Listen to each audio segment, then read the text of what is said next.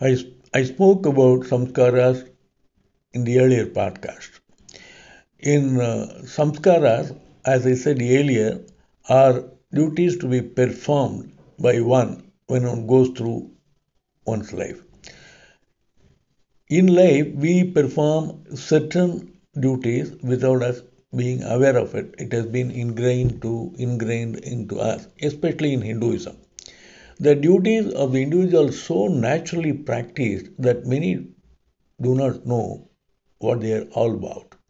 Hinduism demarcated the life of an individual into four parts. That is, they are called four stages of life. They are called ashrama. Ashrama in Sanskrit means one of the meaning is the station in life.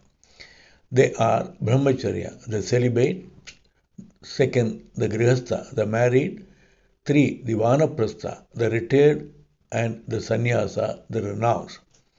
During the brahmacharya or the celibate period, the individual is made to learn all the aspects of the Vedas, not merely the ascetic aspect, but also the means of livelihood which come under Vedas. These include archery, politics, grammar, linguistics, tradecraft, astronomy, astrology, and these form a part of Veda. They are called Vedangas.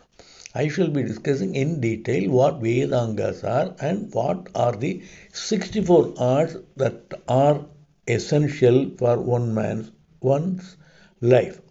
During the Grihastha married period, one performs the duties enjoined on the householder, and this includes social service. In Vanaprastha, one retains in the true sense of the term by non interference and meditation. Normally, it is interpreted as one retiring into the forest with his wife if she desires leaving if leaving household. If the wife doesn't agree to that, he can retire into the forest to meditate upon the self with an attempt to realize reality, Brahman. That was used in the earlier context when the social con- circumstances were different. Now the society has changed. This is ta- this can be taken to mean actually this is the purport of it. That is when we say vanaprastha, non-interference. That is leaving the decision of running the family and non-interference in day-to-day daily affair, concentrating upon the reality. The next stage is sannyasa. Man relinquishes all belonging and concentrates on liberation.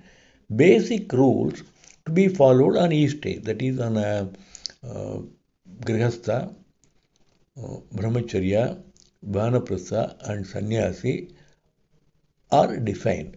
In total, these cup, these uh, number about 40. Though there are uh, interpretations by reducing the number of uh, the samskaras to 14, basically enjoined by the smritis are 40 samskaras. These samskaras, most important point is that is are applicable to all people excepting Sudras. The reason uh, Sudras are exempted is because they are assigned different set of samskaras. Varnas that is the disposition. Varnas here means disposition. Dispositions are determined on the basis of not on birth but on one's swabhava, that is natural tendencies. So varnas are determined by one's uh, character and the disposition and the natural tendencies to learn or to develop a particular profession or a thing. And this list of 40 samskaras I shall be dealing in the forthcoming podcast. These start from birth until a man dies.